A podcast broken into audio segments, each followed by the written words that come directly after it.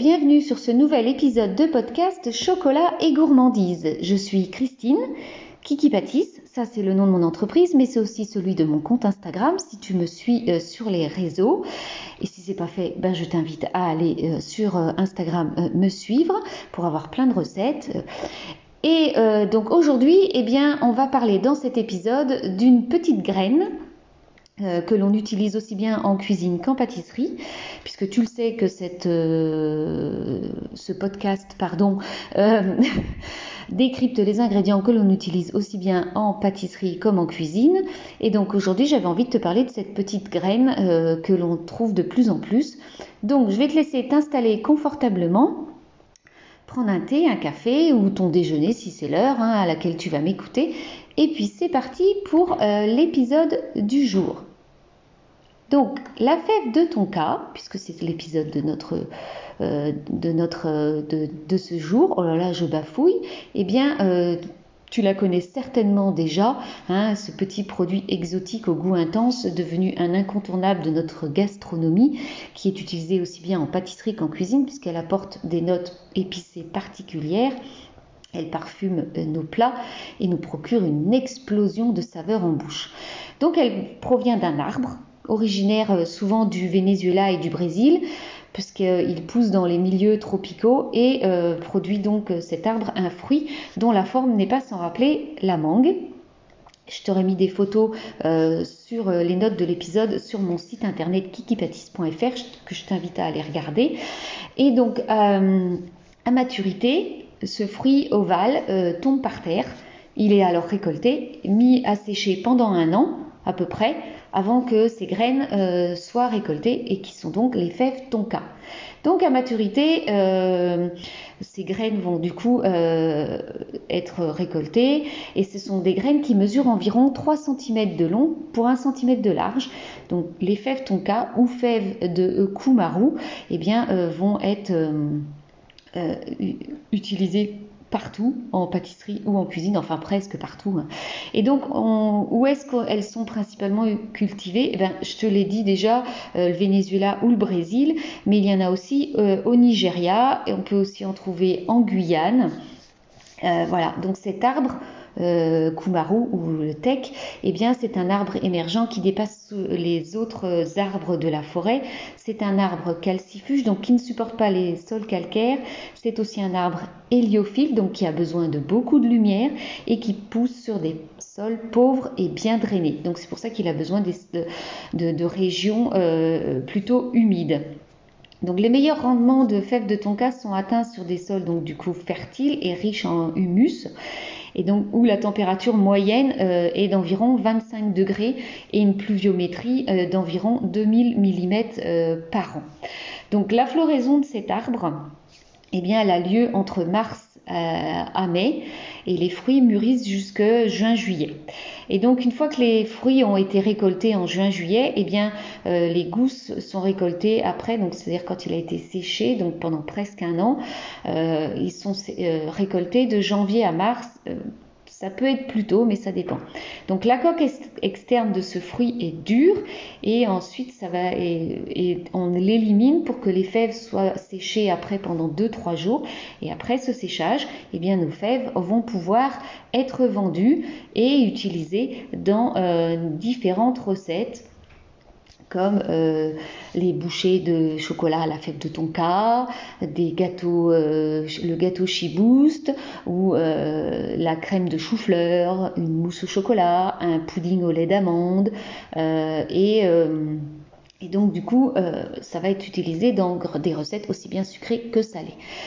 Donc après, il ne tient qu'à nous de, voir comment on veut utiliser euh, ce parfum de fève tonka euh, pour qu'il devienne euh, plus ou moins présent dans nos recettes.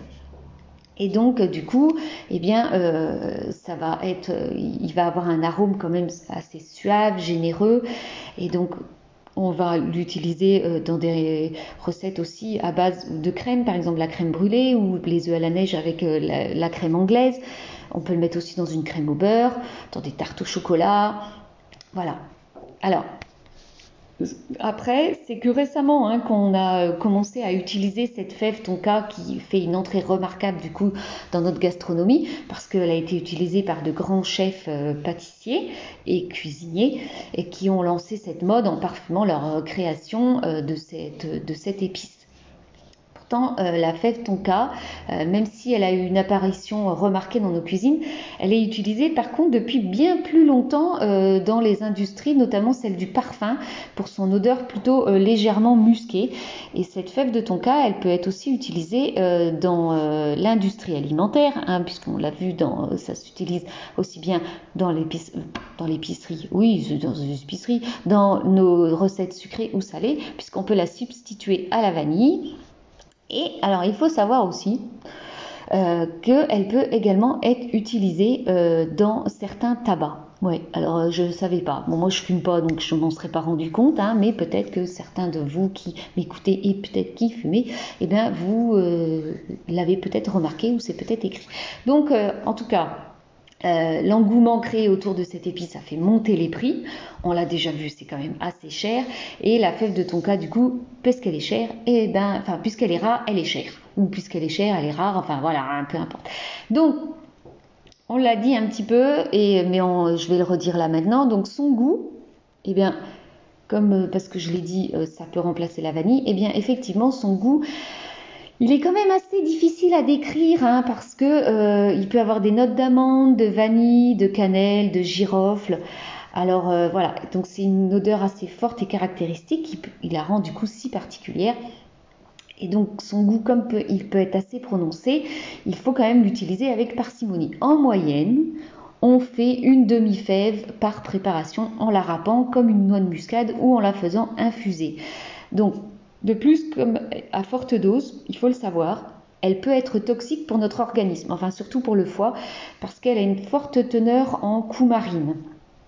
Euh, donc voilà, c'est une substance aromatique naturelle que l'on trouve aussi euh, naturellement, euh, notamment dans le miel, la lavande ou encore le céleri. Donc il faut faire attention, mais en même temps, pour s'intoxiquer à la fève de tonka, il faut y aller. Donc je pense qu'à mon avis, il faudrait en mettre un gros gros paquet dans nos recettes. Donc, on va l'utiliser euh, de façon euh, râpée, donc avec une grappe microplane. Alors si c'est pas la marque microplane, ça peut être une autre marque, hein, euh, peu importe. Donc comme la noix de muscade ou la cardamome, vous pouvez la râper de la même façon. On va adapter euh, la quantité en fonction du goût et euh, pour obtenir plus ou moins un fort dosage et un parfum euh, différent qui va envoûter notre palais et masquer ou apporter du goût à certains autres aliments. Donc il faut vraiment faire attention au dosage parce que c'est ou l'un ou l'autre. Et donc du coup, voilà. Donc comme je l'ai dit, la fève de tonka va s'utiliser dans plein de recettes. Pour le, la, substituer au, goût de la vanille ou, euh, euh, la remplacer. Et donc du coup, euh, dans la préparation de desserts comme crème anglaise, crème brûlée, plein de choses, hein, vous pouvez la marier avec du chocolat noir, chocolat au lait, on peut l'associer à des fruits exotiques, de la compote, dans les confitures, faire une glace à la fève tonka. Voilà, donc la fève tonka, elle va s'utiliser aussi, euh, par exemple, avec des noix de Saint-Jacques, de la langoustine. Euh, euh, ça va être une, c'est l'épice par excellence pour sublimer un plat. donc voilà. Mais ce qu'il faut savoir, c'est quand même, il faut soit la faire infuser, soit la moudre au dernier moment pour préserver ses qualités organoleptiques, parce que le goût de la fève tonka est très intense mais si on la râpe trop tôt, elle perd eh ben, de, son, de ses flux, de ses essences odorantes. Donc euh, voilà, et donc elle n'a pas que ça comme propriété, euh, la fève tonka, parce que là on a parlé de, la cuisine, hein, mais euh, la fève tonka, eh bien, elle constitue un anticoagulant léger. Hein, voilà. À faible dose, la fève tonka procède des vertus médicinales et à des doses plus importantes, elle a toutefois des effets néfastes pour notre santé. Donc il faut vraiment euh, bien euh, la doser. Euh, la fève de tonka et la coumarine. la fève de tonka contient donc de la coumarine substance chimique isolée dans la plante et qui a également donné son autre, son autre nom. Donc c'est soit vous pouvez trouver dans le commerce la fève tonka ou la fève coumarine, mais c'est la même chose.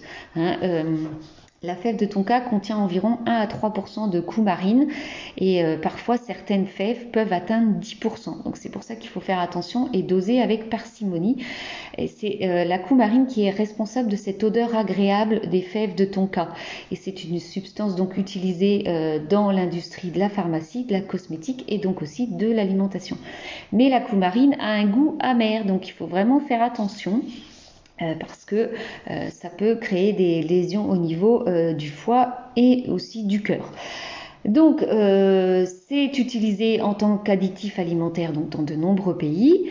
Comme un grand nombre d'autres plantes, l'arbre de cette fève tonka produit des coumarines naturellement pour se défendre contre les agressions extérieures. Et eh ben oui, il y a plein de choses. Hein, moi, je vois en faisant, en préparant mon CAP de chocolatier que beaucoup d'additifs que je n'ose pas utiliser, que je n'aime pas ou que ce soit, sont nécessaires à certaines recettes. Et donc c'est en, euh, en révisant, en s'informant et en apprenant qu'on se rend compte que eh bien, dans beaucoup de produits euh, industriels, il y a euh, des additifs qui sont nécessaires à l'élaboration d'une recette.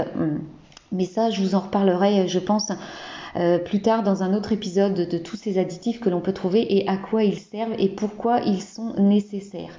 Enfin, en tout cas, l'arbre des fèves de tonka pourrait vivre certainement plus de 1000 ans. C'est incroyable. Ça, vit euh, énormément. Donc euh, voilà. Donc comme je l'ai dit tout à l'heure, euh, eh bien, la fève de tonka est utilisée euh, dans l'alimentation, euh, en infusion, en, parfumerie, cosmétique, même parfois aussi dans, dans des produits amincissants. Mais autrefois, donc, on l'ajoutait, j'en ai parlé aussi un petit peu avant, là, au tabac pour priser, pour avoir une odeur forte et caractéristique que certains qualifient de vanille ou de foin coupé d'autres cousines du musc. Hein, euh, voilà. Et donc cette utilisation dans le tabac, par contre, en France et dans l'alimentaire aux États-Unis est euh, maintenant interdite. La fève de tonka, du coup, sert maintenant principalement pour euh, accommoder nos plats, nos desserts dans nos assiettes. Et les Indiens d'Amazonie, eh bien, eux la considèrent comme un porte-bonheur. Voilà, donc euh, aujourd'hui c'était un épisode plus court. J'espère que du coup ça te plaît, ce genre de petit format. Euh, je viendrai à parler d'autres d'autres épices que l'on utilise. Euh, en tout cas, si cet épisode t'a plu, n'hésite pas à laisser un commentaire 5 étoiles sur iTunes, sur Apple, sur l'application que tu utilises euh, ou euh, même sur, euh, à la limite, sur mon site internet, à la page de l'épisode. Je serai ravie de repartager tes commentaires. je suis toujours ravie de pouvoir partager ce que je peux apprendre en vous produisant ce podcast parce qu'on on en apprend tous les jours. Et en tout cas, merci euh, pour, euh, euh, ta fidélité, merci pour votre fidélité. vous êtes de plus en plus nombreux à m'écouter et ça, franchement, j'adore. ça me motive. Et en cette période difficile, puisque là je l'enregistre en plein confinement numéro 2, eh bien j'espère que tu retrouveras le temps de l'écouter, hein, puisque du coup il va durer moins de 15 minutes. Donc voilà, donc je te fais des bisous, je te dis à la semaine prochaine et en attendant, n'hésite pas à euh, naviguer sur mon site, tu as toutes les infos pour mes cours qui sont en visio en ce moment et euh, n'hésite pas à t'inscrire, j'ai fait un tarif ultra euh, accessible pour tous et voilà. Et donc à la semaine prochaine, prends soin de toi, prends soin des tiens et je t'embrasse, bisous.